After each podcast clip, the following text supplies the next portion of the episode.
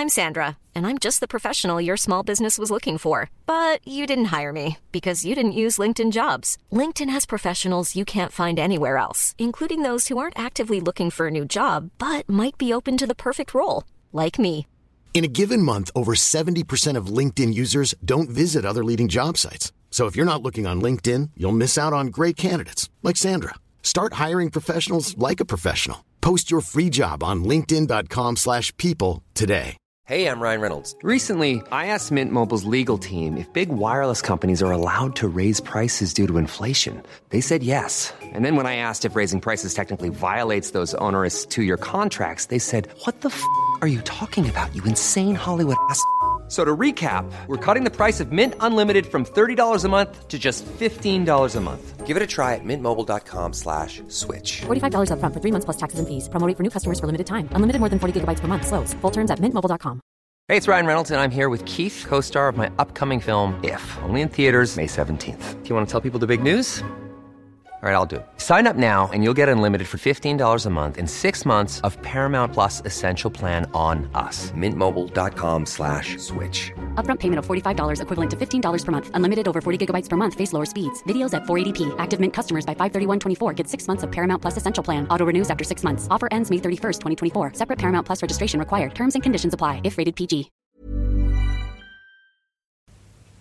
این اپیزود تقدیم به مردمان دیاری که صدای هلهله همیشگی شادی هاشون جای خودش رو به نوای محزون نیمبون داده و رخت عذا بر تنشون رفته.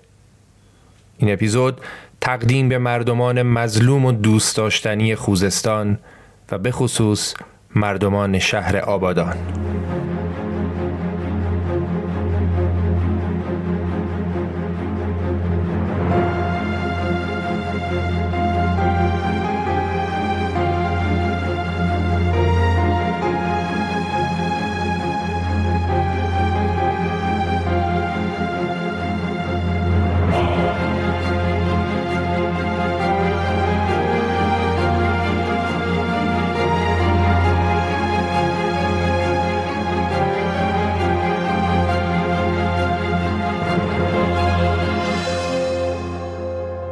سلام و درود فراوان به شما همراهان عزیز. من امیر سودبخش هستم و در پادکست رخ هر بار شما رو با داستان زندگی کسانی که بخشی از تاریخ ایران یا جهان رو رقم زدن بیشتر آشنا می کنم شما به قسمت چهل و ششم از پادکست رخ دومین و آخرین قسمت از اپیزود حضرت عشق داستان زندگی مولانا جلال الدین محمد بلخی گوش می کنید که امیدوارم مورد پسند و رضایت شما قرار بگیره.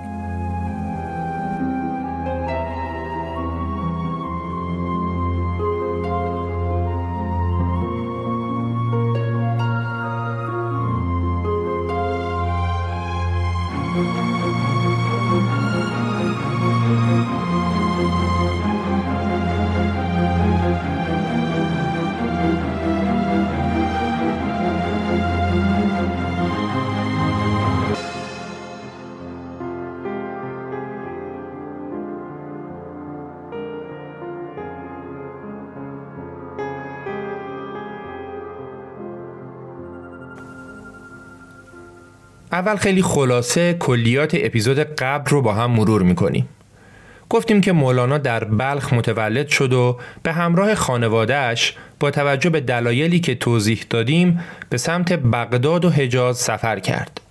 سفری دور و دراز که سالها طول کشید و پایان سفر به شهر لارنده ختم شد. تو این شهر مولانای 18 ساله ازدواج کرد بچه دار شد و تو همین شهر هم بود که مادرش رو از دست داد در لارنده مولانا کلاس های درس و وعظ خودش رو در کنار پدرش شروع کرد تا اینکه در نهایت به دعوت حاکم قونیه مولانا به همراه خانوادهش به این شهر بزرگ رفت و برای همیشه در قونیه موندگار شد. بعد دیدیم که پدر مولانا از دنیا رفت و سید محقق ترمزی وظیفه تربیت و ارشاد مولانا رو بر عهده گرفت و اونو برای کسب معرفت و تجربه به سرزمین شام و شهرهای حلب و دمشق فرستاد. سفری که هفت سال طول کشید. در بازگشت به قونیه مولانای 33 ساله عالمی دنیا دیده و صوفی با تجربه بود. کمی بعد از بازگشت مولانا به قونیه سید ترمزی از دنیا رفت و بعد از ترمزی همسر مولانا هم از دنیا رفت و مولانا با کرا خاتون که از ازدواج قبلیش یه پسر و یه دختر داشت ازدواج کرد و کرا خاتون به همراه دخترش کیمیا خاتون به منزل مولانا اومد و کیمیا مورد توجه پسر کوچیک مولانا قرار گرفت. در ادامه داستان آشنایی مولانا با شمس و بعد از اون سوال و جواب هایی که بینشون رد و بدل شد و گفتیم.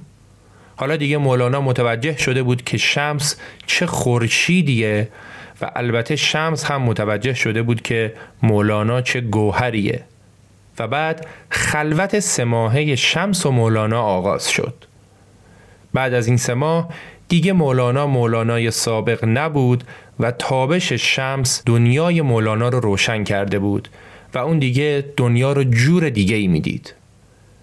خلق و خوی شمس و بد اخلاقی هایی که با اطرافیان مولانا می کرد و حرف های تند و ساختار شکنی که می‌زد باعث شد که هر روز از تعداد حامیانش کم و به تعداد دشمنانش اضافه بشه و در نهایت هم شمس بدون اینکه به مولانا خبر بده از غونیه رفت و مولانا رو تنها گذاشت. این خلاصه ای از قسمت اول بود. حالا بریم ببینیم در فراغ شمس مولانا چه کرد و چه اتفاقاتی افتاد. احتمالا بیشتر ماها ته دلمون دوست داریم نوازندگی یه ساز رو بلد باشیم. شاید ستار، شاید دف، شاید پیانو یا تنبور. یا اینکه بلد باشیم آواز بخونیم. یا وقتی اون صفحات نوت موسیقی رو می‌بینیم بفهمیم که روشون چی نوشته. یا وقتی یه نفر میگه مرغ سحر در دستگاه ماهوره متوجه شیم یعنی چی. کلا بلد بودن موسیقی خیلی حس متفاوتی داره و خب یاد گرفتن موسیقی هم وقت می‌خواد. هزینه می‌خواد و البته معلم خوب می‌خواد. اما امروز دیگه بابت هیچ کدوم از اینا نگرانی نداریم چون خونیاگر هست. خونیاگر مجموعه های کامل و جامعی از آموزش های موسیقی رو فراهم کرده تا بتونیم با هزینه بسیار کم و با برنامه ریزی دلخواه خودمون یادگیری موسیقی رو شروع کنیم. خونیاگر یک کد تخفیف هم به ما داده تا بتونیم با دقدقه کمتری دست به ساز بشیم. کد تخفیف رخ H که می‌تونید به سایت خونیاگر.com برید و از این کد استفاده کنید. بعد از رفتن شمس بازگشت به وعظ و درس برای مولانا غیر ممکن بود.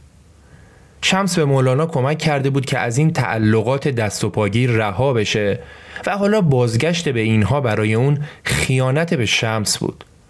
از طرفی هم بدون شمس سما و موسیقی و شعر هم برای مولانا لطف و مزه ای نداشت.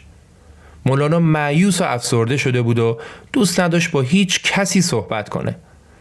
اون می‌دونست که فشار و تعنه های مریدانش باعث شده بود که شمس از قونیه بره و برای همینم از مریدانش دلگیر بود. از همون روز که شمس از قونیه ناپدید شد مولانا از صحبت با مریدان برید و هر گونه رابطه ای رو با دنیای خارج قطع کرد. از اهالی خانوادش هم فقط سلطان ولد پسر ارشدش که الان 21 سالش شده بود تو این فقدان با مولانا همدردی می‌کرد و اجازه داشت با اون هم کلام بشه. خیلی از مریدان مولانا و کسایی که تا آخرین روزهای اقامت شمس در قونیه همه ی فکر و ذکرشون این بود که یه جوری از شر شمس راحت بشن حالا که اون رفته بود پشیمون بودن. اونا می‌دیدن که رفتن شمس نه تنها مولانا رو به اونها بر نگردونده بلکه اونا رو از چشم مولانا هم انداخته. برای همینم با اظهار تأسف و نامه و پیام برای مولانا ازش عذرخواهی کردن و اعلام آمادگی کردن که برن دنبال شمس و برش گردونن. ولی پیدا کردن شمس پرنده که به این راحتی ها نبود. شمس یه عمر بود که فارغ از دنیا و تعلقاتش از این شهر به اون شهر می‌رفت و هیچ مکان مشخصی نداشت شمس از همون دوران جوانیش نتونسته بود با پدرش سازگاری داشته باشه و نه با مشایخ و مدرسان مدارس اون سالهای سال بود که از خونه پدریش زده بود بیرون و به رسم صوفی از این شهر به اون شهر می‌رفت و به سیاحت آفاق می پرداخت. هر وقت هم که تو شهری شناخته می‌شد و حقیقت حالش کشف می‌شد از اون شهر می‌رفت. می‌رفت که اسیر مرید و مراد بازی و قیل و قال نشه. شمس خودش اهل ارشاد مریدان و مدعی شیخی نبود و اینکه بعدها بعضیا خرقه تصوف خودشونو رو به شمس نسبت دادن به احتمال قوی ادعای درستی نیست. شمس سلسله ای نداشت و دوست هم نداشت که داشته باشه. ولی طریقت شمس بر دو چیز تاکید داشت. اولیش ترک باطل بود. به اعتقاد شمس انسان خداجو نباید دنبال چون و چرای فلسفی باشه. نباید دنبال روی مدعیان ولایت و صوفیگری های ظاهری باشه. شمس همه اینا رو باطل می‌دونست. دومی مورد هم گرایش به سماع بود. سما برای شمس دور شدن از خود و شکستن تابوهای دست و پاگیر صوفی ها بود. سما برای شمس ترک جاه فقیهانه و ترک علم مرده مدرسه و قوتور شدن تو دنیای دیگه بود.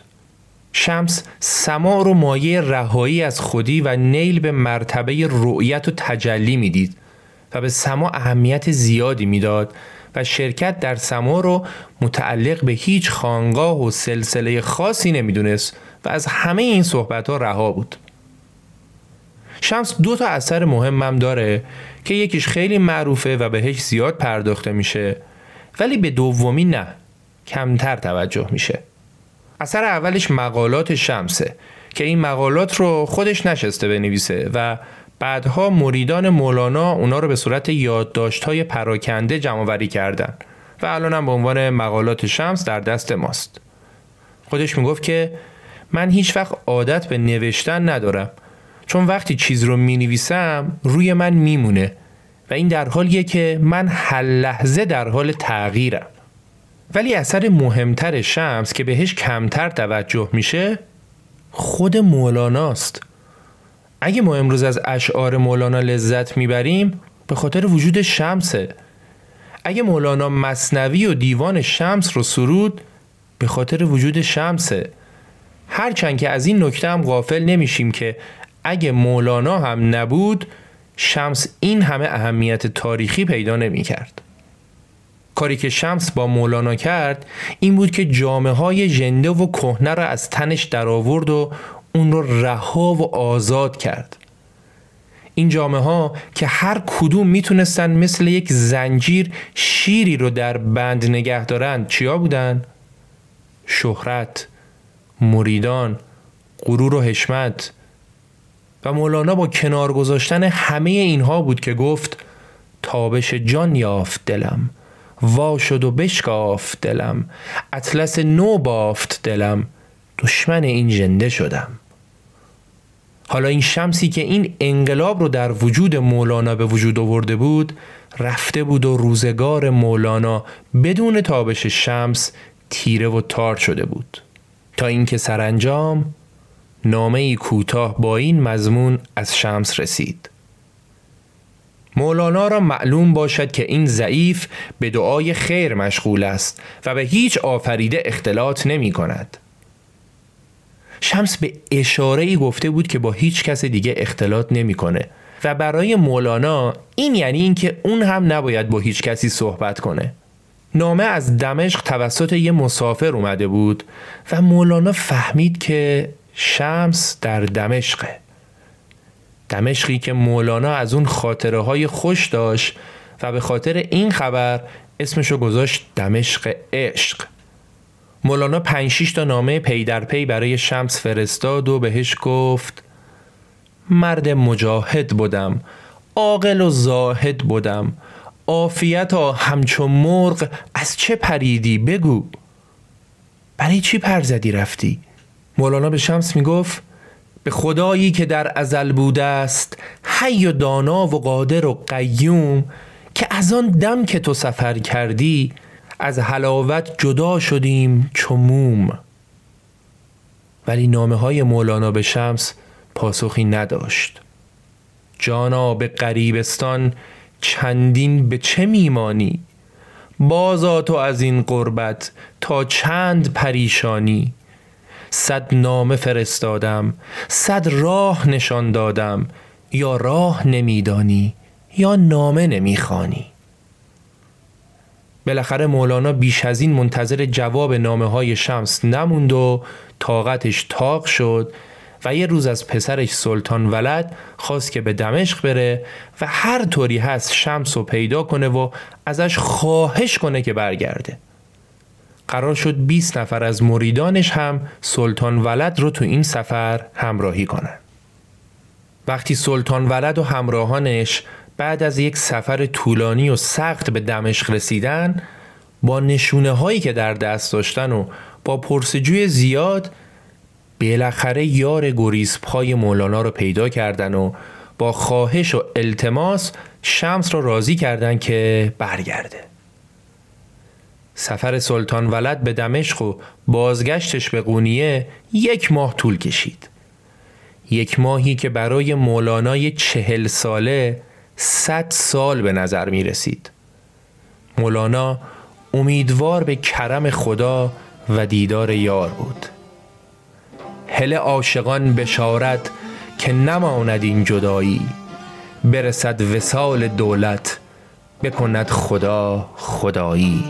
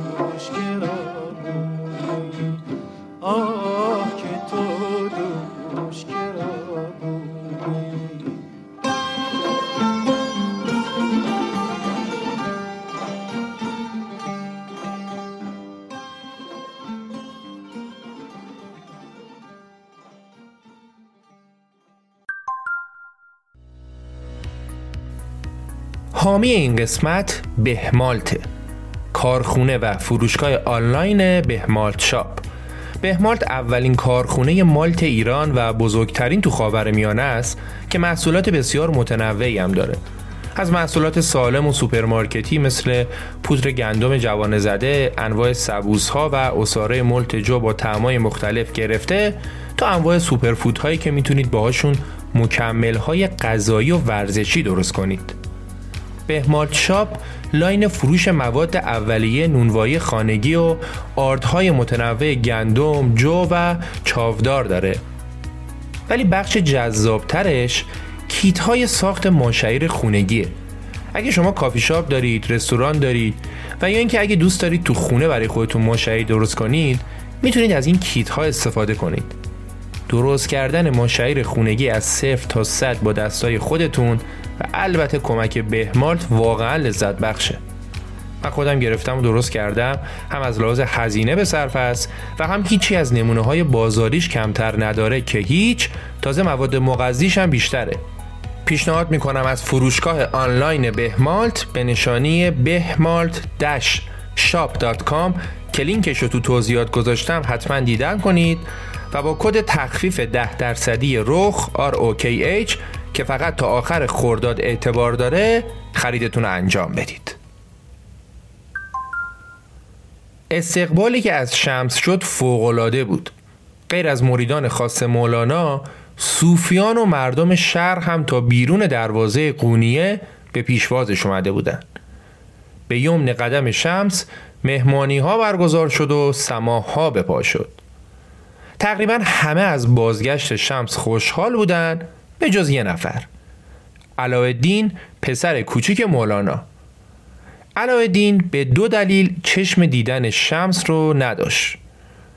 اول اینکه شمس همیشه از برادر بزرگش سلطان ولد همه جا تعریف و تمجید می‌کرد ولی هیچ وقت به بهاءالدین توجهی نمی‌کرد. البته خود مولانا هم با سلطان ولد پسر بزرگترش راحت تر بود و سلطان ولد خیلی بیشتر شبیه مولانا فکر می‌کرد و به پدرش نزدیکتر بود تا بهایالدین پسر کوچیکه. دلیل دوم نفرت علایالدین از شمس مربوط می‌شد به کیمیا خاتون. قبلا گفتیم که وقتی مولانا با همسر دومش کرا خاتون ازدواج کرد کرا خاتون خودش دو تا بچه داشت یه پسر یه دختر. که دخترش کیمیا خاتون رو با خودش به منزل مولانا آورد و از همون اول هم علایالدین عاشق کیمیا خاتون شده بود. ولی علایالدین یه رقیب عشقی سرسخت هم داشت. شمس تبریزی. شمس هم عاشق کیمیا خاتون شده بود.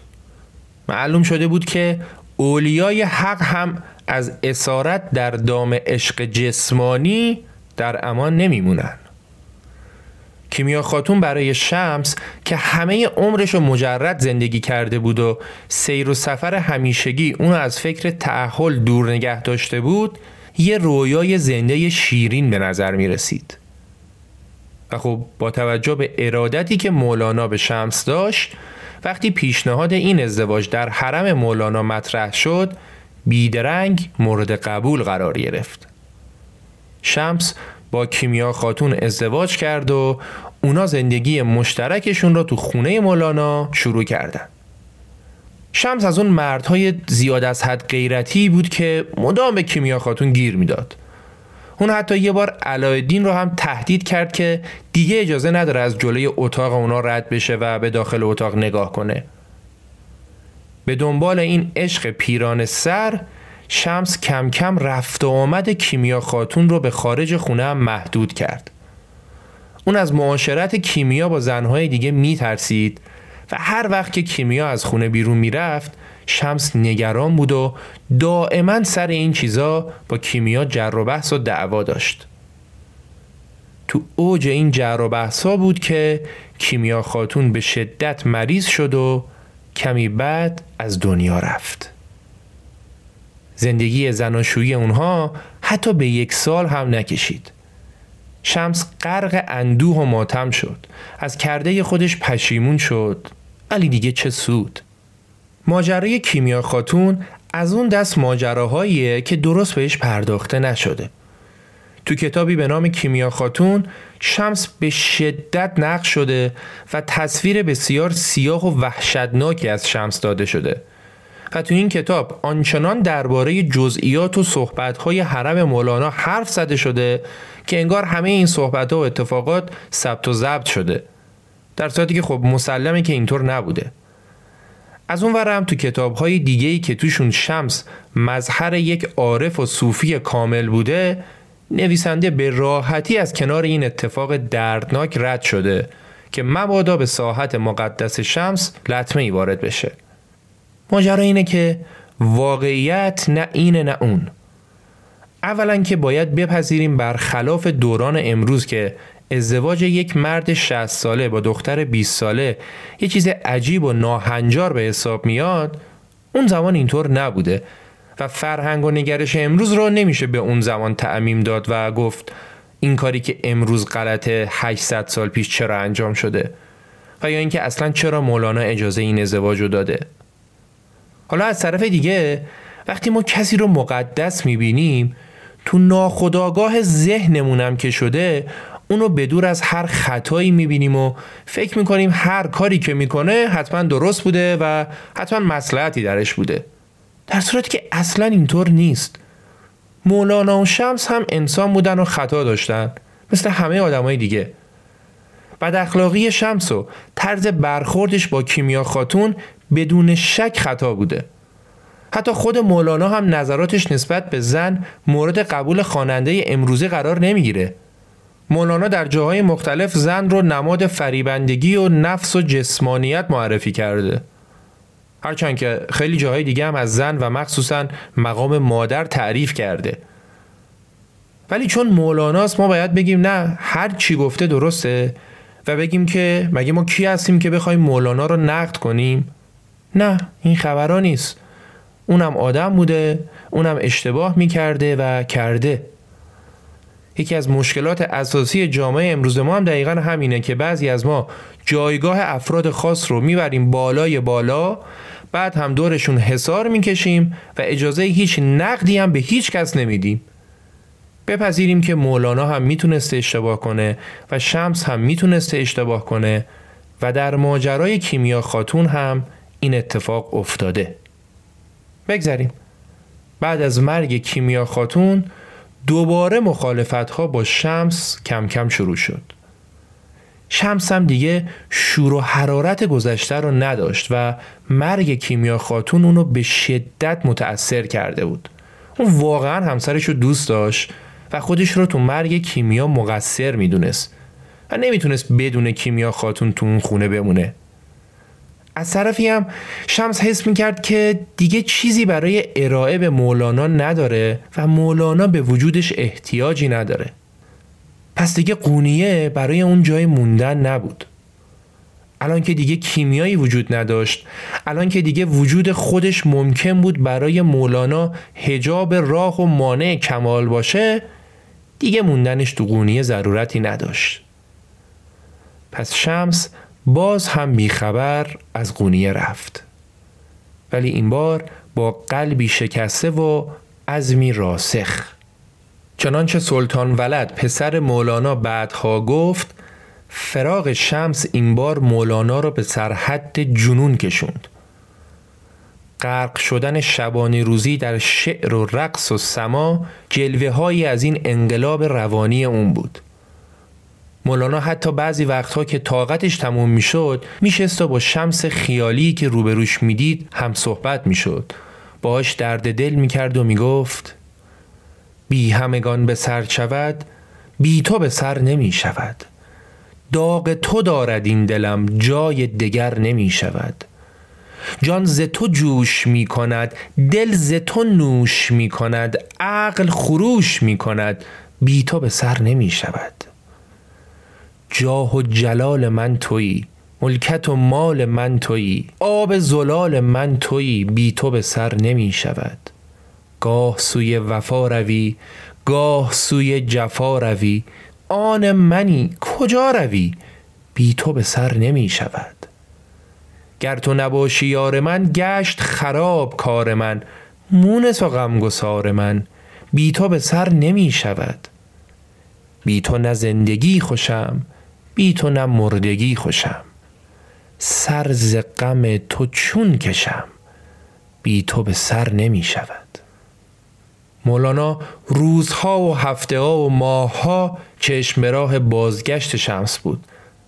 از هر کسی که به قونیه می اومد درباره اون سوال می کرد از هر مسافری که می‌خواست از قونیه بره خواهش می‌کرد که چشمش دنبال پیدا کردن شمس باشه. و به کسایی که براش حالا راست یا دروغ خبری از شمس می آوردن مجدگانی می‌داد. یه بار یکی بهش خبر داد که شمس رو در دمشق دیده. مولانا که پولی دم دستش نداشت لباس تنش و حتی کفشش رو در آورد و همه رو به عنوان مجدگانی داد به اون کسی که این خبر رو داده بود. از این آدم هم هر روز پیدا می شدن که هر بار یه چیزی از خودشون در بیارن بگن. حالا وقتی این بنده خدا لباس و کفش مولانا رو گرفت و رفت یکی از یارای مولانا بهش گفت آقا این بهت دروغ گفت. من اصلا می‌شناسم این یارو رو. این بنده خدا اصلا دمشق تا الان از نزدیک ندیده. مولانا هم جواب داد من برای دروغ شیرینش بهش جامعه تنم رو دادم. اگه خبرش راست بود که به جای جامعه جون خودم رو می‌دادم. مولانا اصلا نمی‌خواست باور کنه شمس غروب کرده و رفته. همش به مریدانش و اطرافیانش می‌گفت بروید ای حریفان بکشید یار ما را. به من آورید آخر سنم گریز پا را. به ترانه های شیرین به بهانه های زرین بکشید سوی خانه مه خوب خوشلقا را. برید به هر بهانه شده گولش بزنید بیاریدش. تو بیت بعدیش میگه ولی حواستونم باشه که اون خودش همه رو می‌تونه سر کار بذاره ها. وگر او به وعده گوید که دمی دگر بیایم همه وعده مکر باشد. بفریبد او شما را. کم کم مولانا از اینکه یارانش بتونن شمس رو پیدا کنن ناامید شد. با خبرهای راست و دروغی که چند نفر دادن و با توجه به تجربه قبلی مولانا فکر کرد که شاید بتونه شمس را تو دمشق پیدا کنه.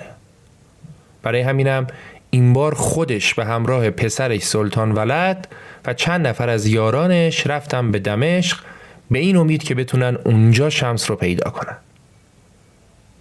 اینجا باید یه موضوعی رو بگم. اونم اینه که تو بعضی از کتابا گفته شده که شمس برای بار دوم از قونیه نرفته بلکه با دسیسه پسر مولانا و چند نفر دیگه کشته شده و جنازش هم انداختن تو چاه. کشته شدن شمس یه احتمال بسیار ضعیفه که به هزار و یک دلیل از جمله همین سفر مولانا رد شده. دیگه اینجا زمانش نیست که بخوایم به همه دلایل بپردازیم. ولی مولانا شناسای بزرگی مثل فروزانفر و زرینکوب در کتابهاشون دلایل رد این نظر رو کامل آوردن. حتی تا امروز هم کسی از عاقبت شمس و اینکه اصلا کجا به خاک سپرده شده اطلاع دقیقی نداره. جالبه که تو قونیه یه جایی شبیه به یه امامزاده کوچیک هست که توش یه سنگ قبر بزرگ گذاشتن و میگن که شمس اینجا به خاک سپرده شده. من رفتم از نزدیک اونجا رو دیدم و کمی هم پرسجو کردم. فهمیدم هیچ پشتوانه قوی وجود نداره که شمس اونجا دفن شده باشه. از اونور تو ایران هم تو شهر خوی برای شمس آرامگاه ساختن و میگن شمس اونجا دفن شده. اونجا رو هم که دیدم و پرسجو کردم به این نتیجه رسیدم که باز هم به قطعیت نمیشه گفت که شمس اونجا به خاک سپرده شده. و اصلا شاید قشنگی ماجرا به همین باشه که شمس بعد از مرگش هم پرنده باقی ببونه و هیچ کس ندونه این پرنده کجاست. بگذریم. در هر صورت مولانا در طلب یار سفر کرده به دمشق رفت و گفت ما عاشق و سرگشته و شیدای دمشقیم. جان داده و دلبسته سودای دمشقیم. زان صبح سعادت که به تابید از آن سوی هر شام و سحر مست سحرهای دمشقیم. مخدومی شمس الحق تبریز گرانجاست مولای دمشقیم و چه مولای دمشقی؟ مولانا در دمشق مجالس سماع خودش راه انداخت و با بیقراری و زاری شمس رو از هر کوی و برزن می جست و می گفت چند کنم تو را طلب خانه به خانه در به در. چند گریزی از برم گوشه به گوشه کو به کو. مجالس سماع مولانا در دمشق چنان شور و حالی به پا کرده بود که مایه تعجب همه شده بود. مردم میپرسیدن این شمس کیه که چنین عارف بزرگی رو این چنین شیدای خودش کرده. مگه قونیه و دمشق شیخ و بزرگ دیگه ای نداره که مولانا ول کنه شمس نیست. ولی برای مولانا هیچ کسی شمس نمی‌شد. همه را آزمودم ز تو خوشترم نیامد. چو فرو شدم به دریا چو تو گوهرم نیامد. سر خوند پا گشادم ز هزار خم چشیدم. چو شراب سرکش تو به لب و سرم نیامد. مولانا احساس می‌کرد که همه طبیعت همراه اون زبان به ستایش اون یار از دست رفته باز کردن. من نه تنها می سرایم شمس دین و شمس دین می سراید اندلیب از باغ و کپک از کوهسار. حتی از نگاه بعضی متشرعین و دیندارها از شدت علاقه مولانا به شمس بوی کفر هم به مشام می رسید مولانا خطاب به شمس می گفت گر بنده بگویمت روا نیست ترسم که بگویمت خدایی. اما مولانا در اینکه شمس تجلیگاه خداوند بود شکی نداشت. شمس الحق تبریزی در آینه صافت گر غیر خدا بینم باشم بتر از کافر. مولانا با اینکه از خطر حرفهایی که می‌زد مطلع بود ولی باز هم می‌گفت اگر کفر است اگر اسلام بشنو. تو یا نور خدایی یا خدایی. به هر جایی ز سودای تو دودی است. کجایی تو؟ کجایی تو؟ کجایی؟ مولانا در نهایت دست خالی از دمشق به قونیه برگشت. گویا یه بار دیگه هم در طلب شمس به دمشق رفت ولی باز هم هیچ ردی از شمس پیدا نکرد. شمس پرنده پرواز کرده بود و برای همیشه رفته بود. یار مرا جگر خار مرا. یار توی قار توی خاج نگهدار مرا. نوح توی روح توی فاتح و مفتوح توی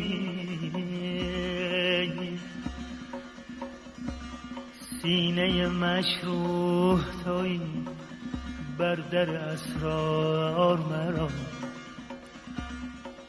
نور توی سور توی دولت منصور توی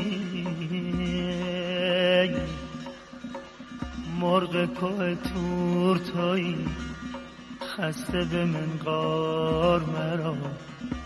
قطر توی بحر توی لطف توی قهر توی قند توی زهر توی. بیش میازار مرا. بیش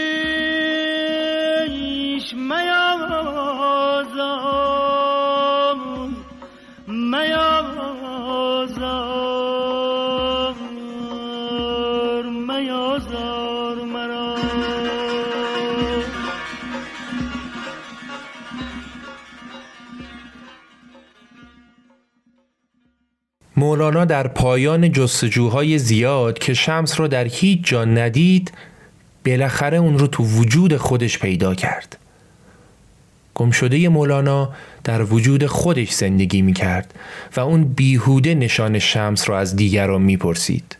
این احساس به مولانا آرامش می‌داد. روح مولانا هم برای رهایی از این درد حزنانگیز جز اینکه خودش رو تسلیم شعر و سما کنه راه دیگه پیش روی خودش نمی‌دید. زمان گذشت و یه روز در بازار زرکوبان قونیه مولانای شوریده به همراه تعدادی از مریدانش داشت از وسط بازار رد می شد. تو بازار زرکوبان دکاندارها با چکش و پتک روی شمشها و ورقها میکوبیدن و این کارشون سر و صدای زیادی رو بلند می کرد. صدایی که شاید حتی آزاردهنده هم به نظر می رسید. ولی در اون روز برای مولانا این صداها نوای موسیقی وزینی بود که داشت اونو به سماع در وسط بازار دعوت می کرد. شور و حال عجیبی تو مولانا به وجود اومد و اون ضربات و اون صداها بی اختیار اون رو به وجد آورد. مولانا در یک لحظه بازار و مریدان و آبران بازار رو از یاد برد و همونجا شروع کرد به سماع و چرخیدن. مریدانش هم برای اینکه همراهیش کنن دورش حلقه زدن و اونا هم شروع کردن به چرخیدن یکی از مریدان مولانا به نام صلاح الدین زرکوب که سما در جلوی دکان اون شروع شده بود در اون لحظه با شاگرداش سرگرم کار بود تو اپیزود قبل راجع به صلاح الدین زرکوب صحبت کردیم و گفتیم که ایشون اول مرید سید ترمزی بود و بعد از مرگ ترمزی به جمع مریدان مولانا اضافه شد و از نزدیکترین و همراه ترین مریدان مولانا بود.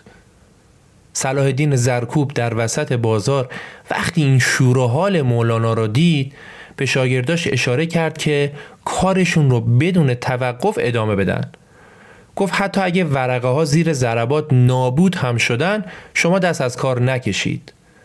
بعدم خودش رفت و به مولانا و بقیه مریدا اضافه شد. سماع مولانا در وسط بازار شور عجیبی ایجاد کرده بود. در دکان صلاح الدین شمش ها و ورق ها زیر ضربه های پتک و چکش خرد و پاره پاره می شدن.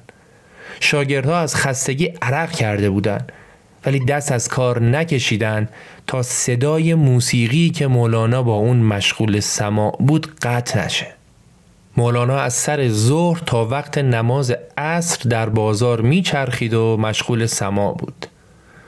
مریدانش از خستگی تک تک کنار کشیدن و دیگه جز مولانا و زرکوب کسی در وسط نمونده بود و در وقت نماز عصر بود که سماع روحانی مولانا و زرکوب هم به پایان رسید زرکوب غرق در مستی و شوق شده بود و مولانا در زرکوب نشونه های از شمس رو می‌دید.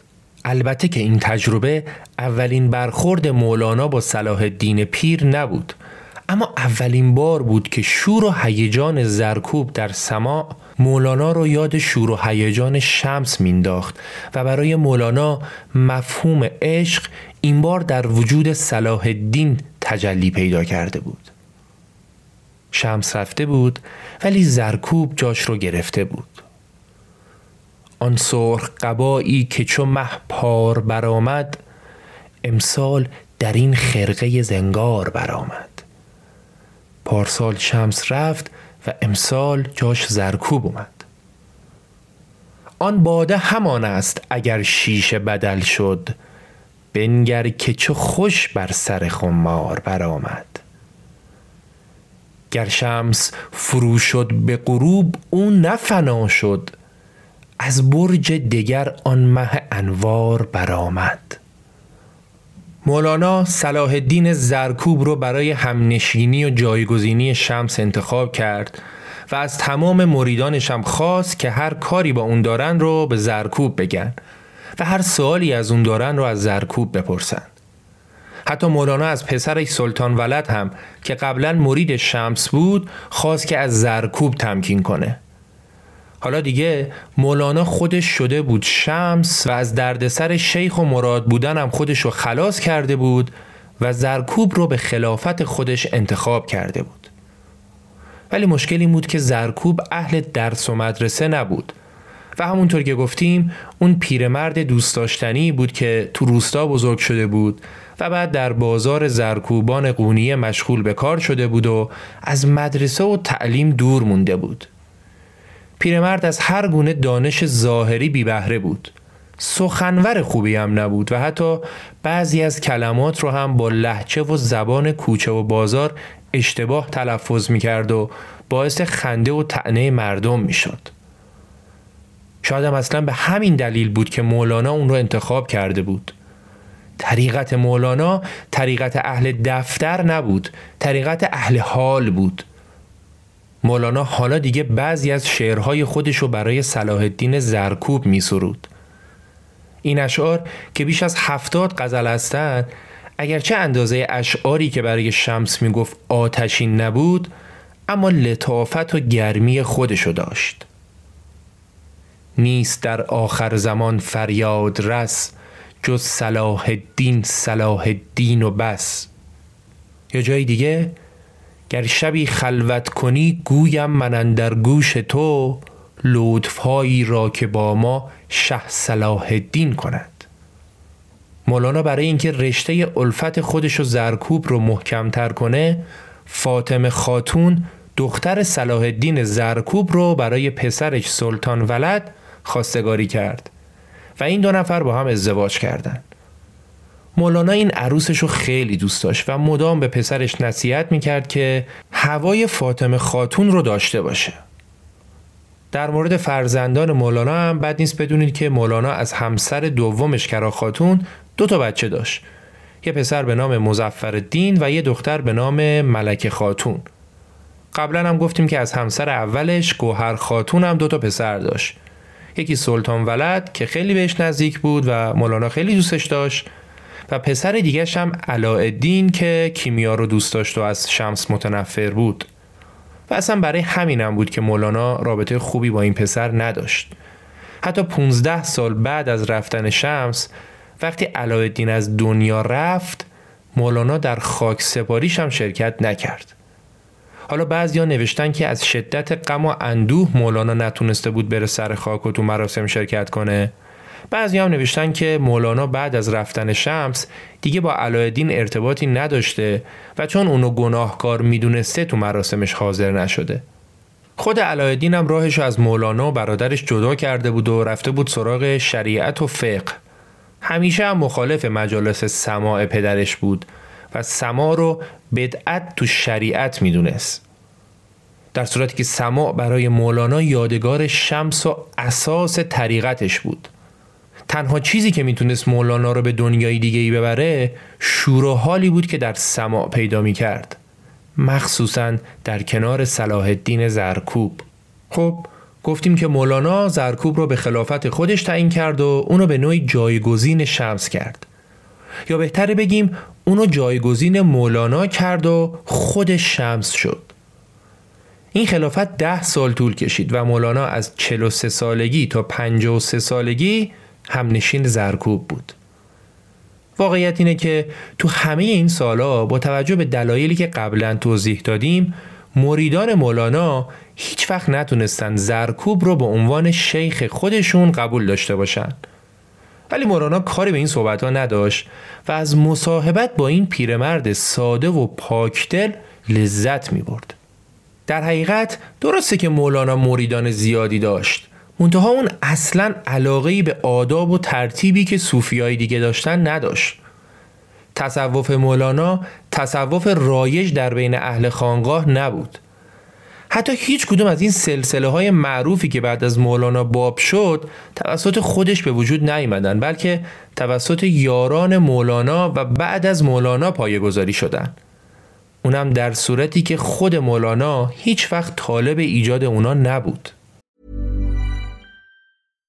How would you like to look five years younger? In a clinical study, people that had volume added with Juvederm Voluma XC in the cheeks perceived themselves as looking five years younger at six months after treatment. Look younger, feel like you. Add volume for lift and contour in the cheeks with Juvederm Voluma XC. Reverse signs of aging by adding volume to smooth laugh lines with Juvederm Volure XC.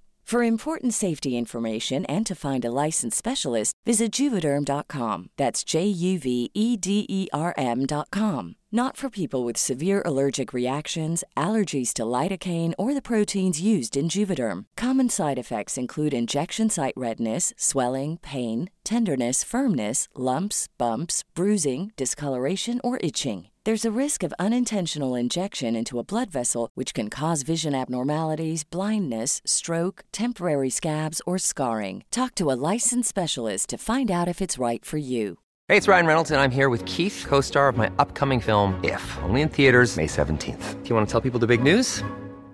All right, I'll do it. Sign up now and you'll get unlimited for $15 a month in six months of Paramount Plus Essential Plan on us. Mintmobile.com slash switch. Upfront payment of $45 equivalent to $15 per month. Unlimited over 40 gigabytes per month. Face lower speeds. Videos at 480p. Active Mint customers by 531.24 get six months of Paramount Plus Essential Plan. Auto renews after six months. Offer ends May 31st, 2024. Separate Paramount Plus registration required. Terms and conditions apply if rated PG. و اما دوران خوش مولانا با صلاح الدین زرکوب هم پایدار نبود و پیرمرد دوست داشتنی بعد از یه دوره بیماری از دنیا رفت و اونم مولانا رو تنها گذاشت. ای ز هجرانت زمین و آسمان بگریسته دل میان خون نشسته عقل و جان بگریسته. جبرئیل و قدسیان را بال و پر ازرق شده انبیا و اولیان را دیدگان بگریسته. روز خاک سپاری زرکوب در قونیه قوقایی به پا بود. جنازه صلاح الدین زرکوب رو همونطور که خودش وصیت کرده بود و خواسته بود با دف و تنبور تشییع کردند. و مولانا چرخ زنان و سماع کنان جنازه پیر و همنشینش رو تا مقبره پدرش بهاولت همراهی کرد و زرکوب قونیه در کنار پدر مولانا سلطان العلمای بلخ آروم گرفت. خاک سپاری یک عارف پاکدل و بزرگ با نوای ساز با آین مستان. یه شعر منصوب به حافظ هست که میگه من ارزان که گردم به مستی هلاک به آین مستان بریدم به خاک. به آب خرابات غسلم دهید پس آنگاه بر دوش مستم نهید. به تابوتی از چوب تاکم کنید به راه خرابات خاکم کنید. مریزید بر گور من جز شراب میارید در ماتمم جز رباب. من از آن که گشتم به مستی حلال. من از آن که گردم به مستی حلال.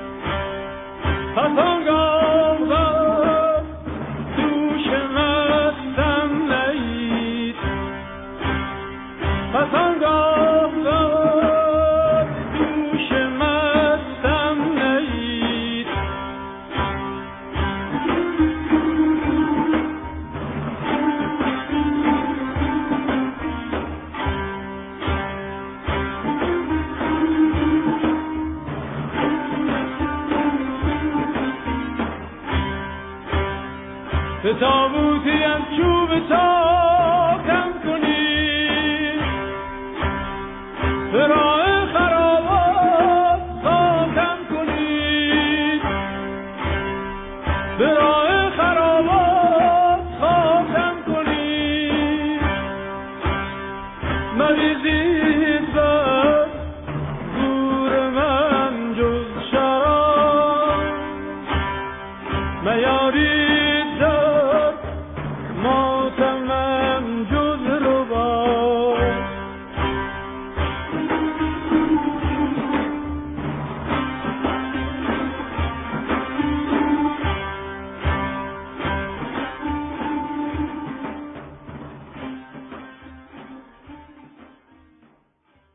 بعد از مرگ زرکوب تا پنج سال بعد رسما کسی جایگزینش نشد و مولانا دوباره به دردسر شیخی و رهبری افتاد تا اینکه در نهایت حسام الدین چلبی جایگزین زرکوب شد. کسی که دوستداران مولانا باید خیلی ازش متشکر باشند که اگه اون نبود شاید الان مصنوی و دیوان شمسی هم نبود. اول یکم از حسام الدین چلبی بگیم. تو اپیزود قبل گفتیم که ریشه خانواده چلبی ها مربوط می‌شد به ترک های ارومیه که به قونیه اومده بودند و خاندان چلبی ها رو تشکیل داده بودند. حسام الدین چلبی هم از همین خانواده بود و یکی از مریدان قدیمی مولانا بود که البته مثل زرکوب سنش زیاد نبود و در زمان مرگ زرکوب 35 سالش بود. ولی با همین سن کم از نزدیکترین افراد به مولانا بود. بعد از رفتن شمس و مرگ زرکوب عشق پرهیجان شمس تبریز و صحبت آرام و دلنواز صلاح الدین زرکوب مولانا را غرق شعر و موسیقی و سما کرده بود. مولانا به شدت به اشعار سنایی و عطار علاقه داشت و همراه با مریدانش از جمله حسام الدین مدام اشعار سنایی و عطار رو می‌خوند. احترام و علاقه اونا به کتاب الهی نامه سنایی انقدر زیاد بود که به این کتاب به چشم یک کتاب مقدس نگاه می‌کردن. و حتی یاران گهگاه به این کتاب سوگند یاد می‌کردن و قسم میخوردن. حالا صحبت‌های موزون و اشعار مولانا از نگاه مریدانش از جمله حسام الدین چیزی کمتر از اشعار سنایی عطار نداشت که هیچ بلکه از دید اونها شیرینتر و عرفانیتر هم بود. برای همینم یه روز حسام الدین چلبی به مولانا پیشنهاد داد که اشعارش رو به سبک الهی نامه سنایی و مصنویات عطار ثبت و ضبط کنه. و خودش هم قبول مسئولیت کرد که کار جمعآوری و یادداشت رو بر عهده بگیره. مولانا هم که خودش چند وقتی بود به همین موضوع فکر می‌کرد و به صرافت این کار افتاده بود همون موقع هجده بیت بسیار معروف و زیبای نینامه رو از دستارش در آورد بیرون و داد به چلبی و پیشنهاد چلبی رو قبول کرد و این هجده بیت شد ابیات آغازین مصنوی معنوی مولانا قرار شد از اون به بعد هم مولانا و چلبی جلساتی رو برای ثبت و ضبط بقیه اشعار با هم داشته باشند. جلساتی که به همت و اصرار چلبی پشت سر هم برگزار می شد. جدایی از این جلسات مولانا در مجالس سما هم وقتی به اون حال خوش مستی و شوریدگی می رسید غزلها و اشعاری می گفت که اونا هم توسط چلبی ثبت می شد و به مرور دیوان شمس تبریزی هم از رو همین اشعار شکل گرفت اسم کتاب غزلیات مولانا هم جالبه دیگه نه اسم کتاب دیوان شمسه که خود همین نامگذاری پر از حرف و اشاره است. کتاب مصنوی معنوی مولانا که به انتخاب نشریه گاردین جزو صد کتاب برتر تاریخ بشریته شش قسمت و یا شش دفتر داره که تو همون آغاز دفتر اولش و تو همون هجده بیت مشهور به نینامه مولانا اومده دو سه تا نکته رو گفته که برای من خیلی جالبه. یکی اونجا که میگه هر کسی از زن خود شد یار من از درون من نجس اسرار من. دیدید بعضی از اشعار اینطوریه که میگن هر کسی از این شعر یه تعبیری برای خودش می‌کنه و یه برداشتی داره. مولانا میگه تو این کتاب این خبرها نیست. از زن خودتون برداشت نداشته باشید و سعی کنید اصل حرف رو بگیرید. و اگه سینه سوخته و عاشق باشید می‌تونید بفهمید که من چی میگم. سینه خواهم شرح شرح از فراق تا بگویم شرح درد اشتیاق. بعد هم تو آخرین بیت از این 18 بیت میگه در نیابد حال پخته هیچ خام. پس سخن کوتاه باید و سلام. مشخصه دیگه کسی که عاشق نیست و خامه نمی‌تونه حرف حال یک عاشق رو درک کنه و حرفش رو بفهمه. تو مصنوی اگه می‌خوای اصل داستان رو بگیری باید عاشق باشی و جزو خواص باشی. آشنایان ره بدین معنی برند. در سرای خاص بار عام نیست. تا نسوزد بر نیاید بوی اود پخته داند که این سخن با خام نیست. واقعا داستان عشق و تعریف عشق در اشعار مولانا داستان بسیار جالبیه. بذارید یه اشاره کوتاه بهش بکنیم و حالش رو ببریم. اول در تعریف عشق مولانا میاد میگه که هرچه گویم عشق را شرح و بیان چون به عشق آیم خجل باشم از آن. هر چقدر می‌خوام عشق رو تعریف کنم زبونم قاصره نمی‌تونم. گرچه تفسیر زبان روشنگر است لیک عشق بی زبان روشنتر است. اگرچه معنیش مشخصه ولی اون حسی که ما نسبت به این واژه داریم قابل توصیف نیست و اگه توصیفش کنیم از قشنگیش کم میشه. چون قلم اندر نوشتن میشتافت چون به عشق آمد قلم بر خود شکافت. قلم هم وقتی داره می‌نویسه و به کلمه عشق می‌رسه نمی‌تونه عشق رو بنویسه و از وسط شکافته میشه. چون نمی‌دونه چطور باید بنویستش که حق مطلب رو ادا کنه. عقل در شرحش چو خر در گل بخفت. شرح عشق و عاشقی هم عشق گفت.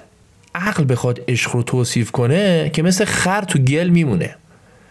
در نهایت این خود عشقه که می‌تونه عشق رو توصیف کنه. توصیفاتی که در کلام نمی گنجه و در مفهوم عشق پنهان شده. عقل کوچیک ما چطور می‌تونه عشق به این بزرگی رو توصیف کنه؟ از بحر مرغ خانه چون خانه ای بسازی اشتر در اون نگنجد با آن همه درازی. میگه چطور شطور مغرور عشق رو میشه در خونه کوچیکی که برای مرغ عقل ساخته شده جا داد. یعنی تو خونه مرغ می‌خوای شطور به اون درازی رو جا بدی؟ نمیشه که از بحر مرغ خانه چون خانه ای بسازی اشتر در اون نگنجد با آن همه درازی. آن مرغ خانه عقل است وان خانه این تن من. اشتر جمال عشق است با قد و سرفرازی. بعد مولانا میاد میگه نه فقط عقل بلکه مذهب و شر هم نمی‌تونن عشق رو تفسیر کنن. میگه حتی ابو حنیفه و شافعی بنیانگذاران دو مذهب فقهی تو اسلام هم نمی‌تونن بیان اون رو درس بدن و روایت کنن. عشق جز دولت و عنایت نیست. جز گشاد دل و هدایت نیست. عشق را بو حنیفه درس نکرد. شافعی را در او روایت نیست. خب این از عشق. حالا عاشق کیه؟ گوش کنید ببینید چقدر زیبا مولانا عاشق رو در قالب داستان توصیف کرده. میگه آن یکی آمد در یاری بزد. گفت یارش کیستی ای معتمد. عاشق میاد در خونه معشوق رو می‌زنه و معشوق میگه کی داره در می‌زنه؟ گفت من. گفتش برو هنگام نیست. بر چنین خانی مقام خام نیست. در که می‌زنه میگه کیه؟ عاشقه میگه منم. معشوق جواب میده برو. برو الان وقت اومدنت نیست. هنوز منم داری و به مرحله نرسیدی که بخوای به معشوقت برسی. برو هر موقع از من وجودت خلاص شدی اون موقع برگرد. خلاص شدن از من وجود چیزی بود که مولانا خودش تجربهش کرده بود. پرسید یکی که عاشقی چیست؟ گفتم که مپرس از این معانی.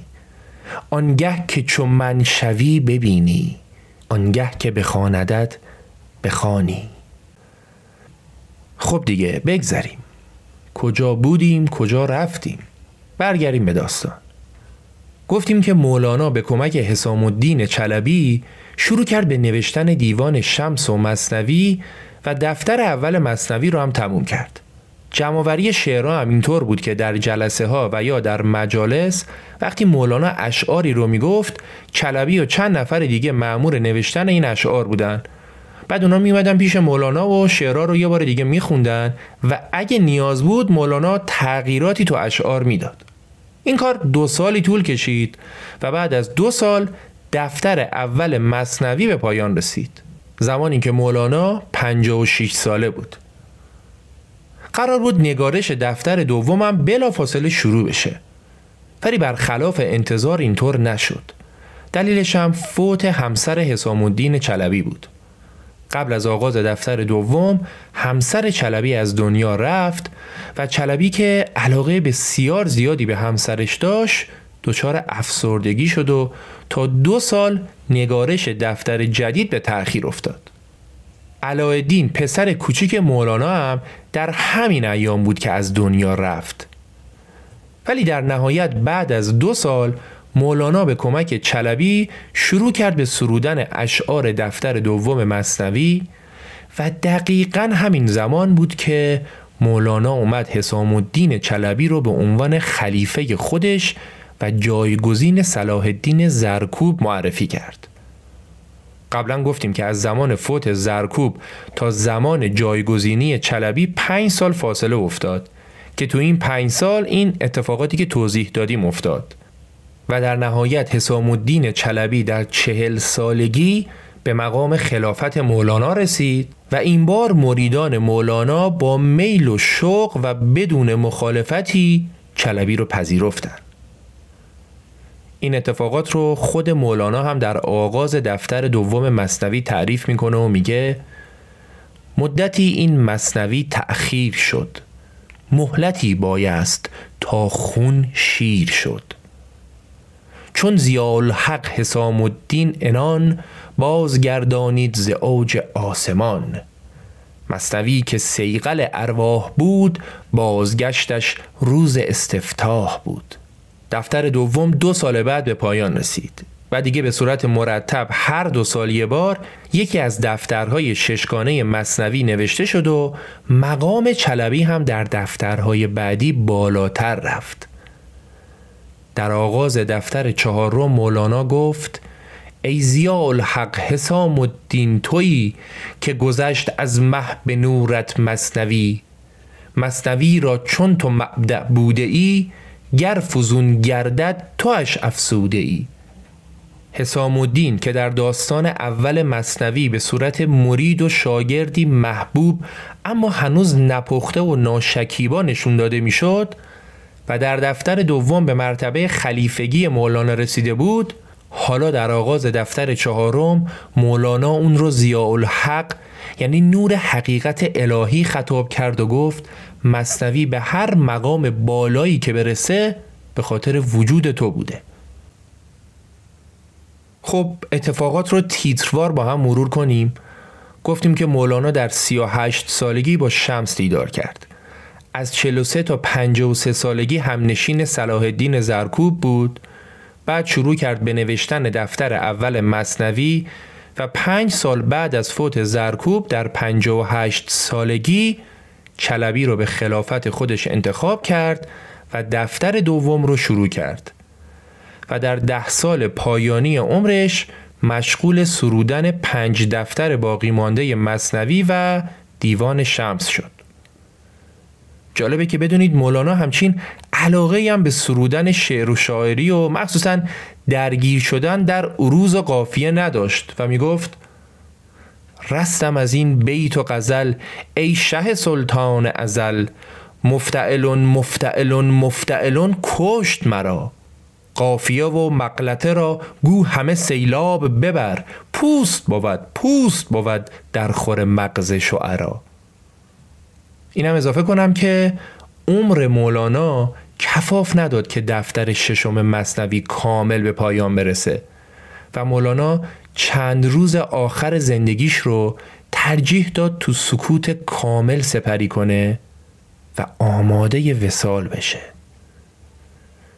من شدم اوریان زتن او از خیال میخرامم در نهایات الوسال روزهای آخر وقتی که دیگه مریدان مولانا می‌دونستن که به زودی مولای خودشون رو در کنارشون ندارن خیلی بیتابی می‌کردن.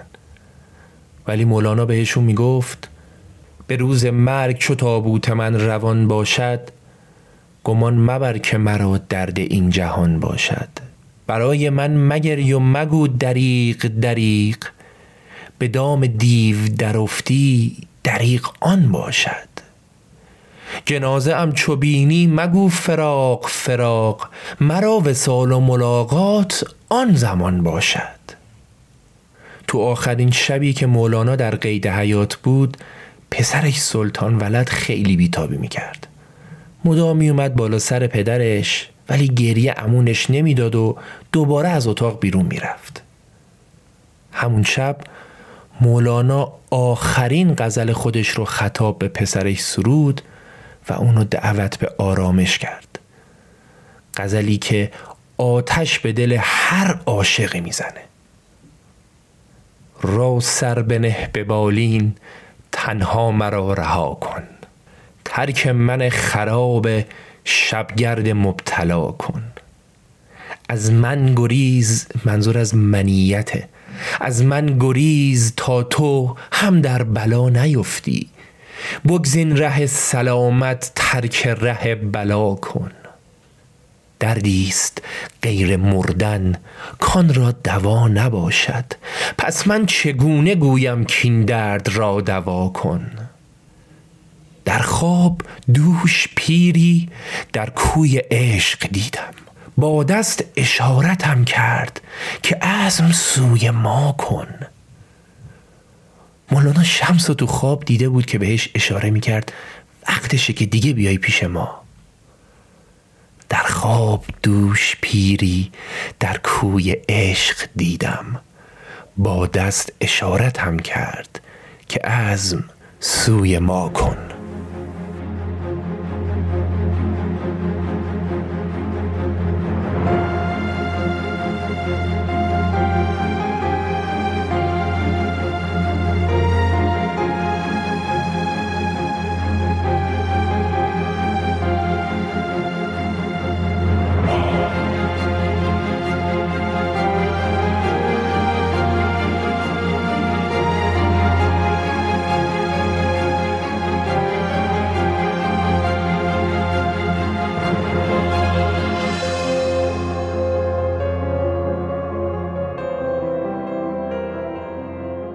اپیزود دوم داستان زندگی مولانا رو شنیدید.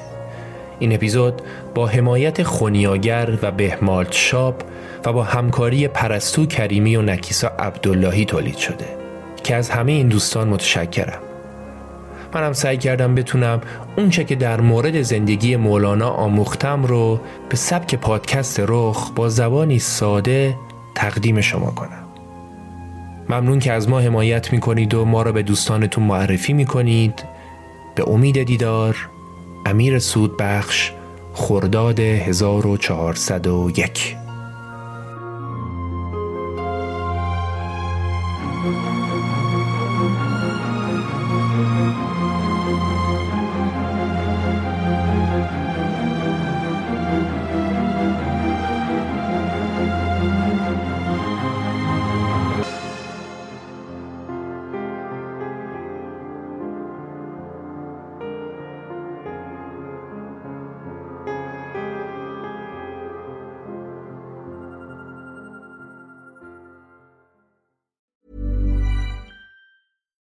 it's Paige DeSorbo from Giggly Squad. High quality fashion without the price tag. Say hello to Quince. I'm snagging high-end essentials like cozy cashmere sweaters, sleek leather jackets, fine jewelry, and so much more. With Quince being 50 to 80% less than similar brands. And they partner with factories that prioritize safe, ethical, and responsible manufacturing. I love that. Luxury quality within reach. Go to quince.com slash style to get free shipping and 365 day returns on your next order. Quince.com slash style.